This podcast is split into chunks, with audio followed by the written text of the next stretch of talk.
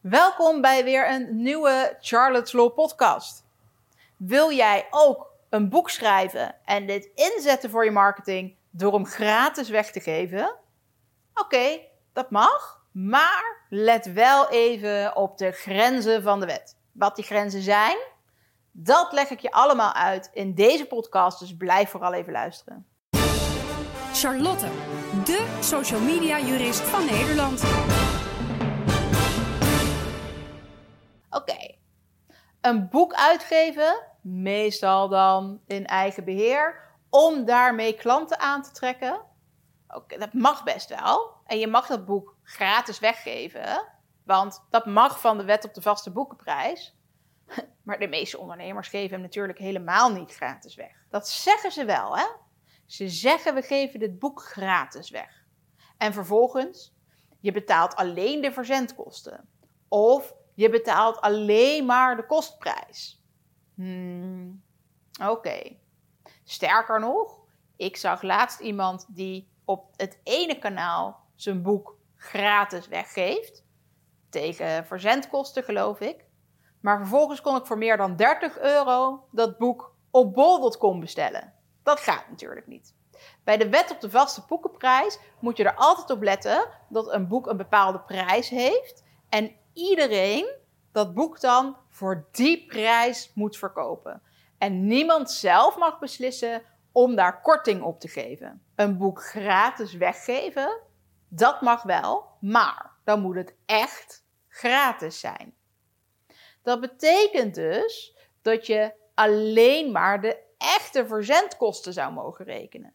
En geen extra kosten. Dus de kostprijs, omdat je ook de boekdrukkosten erin mee wil nemen, dat mag niet. Want dan is je boek namelijk niet meer gratis. Dan zeg je eigenlijk, ja, ik wil wel een deel van de kosten van mijn boek door jou betaald hebben.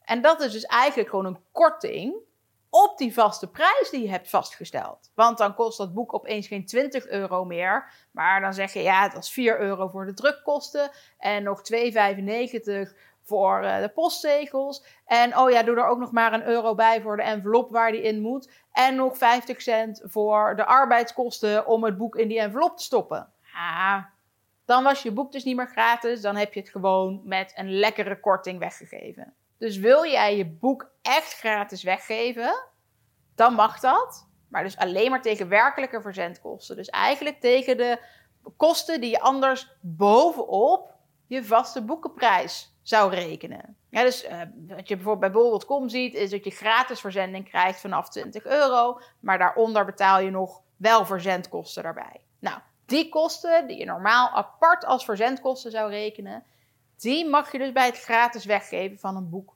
wel nog rekenen. Alle andere bedragen die daarbij komen kijken, dat mag niet. Een andere oplossing, als je toch wat van die kostprijs door zou willen rekenen, is dat je zorgt voor bijvoorbeeld een introductieprijs van het boek of een actieprijs. Die mogen maar een korte periode lopen. En die geldt dan dus voor alle plekken waar dat boek verkocht wordt. Maar dan zou je kunnen zeggen, tijdelijk kost het boek nog maar 5 euro.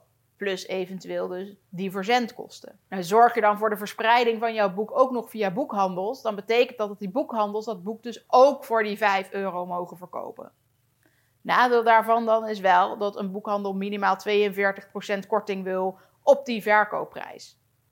Dus dan ben jij alsnog niet in je kosten gedekt. Dit heeft dus eigenlijk alleen maar zin als je daarmee echt wil zorgen dat je uit de kosten bent.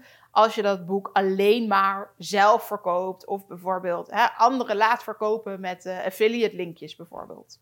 Verder is heel belangrijk dat als jij je boek gratis weggeeft, of met affiliates werkt die namens jou dat boek gratis weggeven, dat daar niks extra's bij mag komen.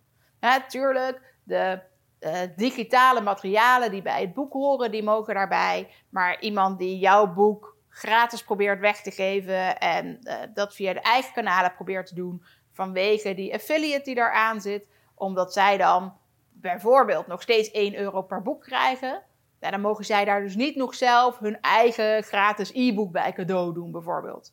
Want dan krijgen mensen namelijk meer dan alleen dat boek. En dan krijgen ze op dat gratis boek nog steeds een extra korting. En dat mag niet van de wet op de vaste boekenprijs. Wil je op deze manier e-mailadressen verzamelen, dan kan dat. Mensen zijn klant van je geworden. Wil je ze verder e-mailen, moet je wel vooraf het recht van verzet hebben geboden, zodat ze vooraf een soort opt-out mogelijkheid hebben. Wil je mensen verder kunnen mailen over producten en diensten die niet voldoende gerelateerd zijn aan dit boek, dan moet je ze een actieve inschrijving vragen.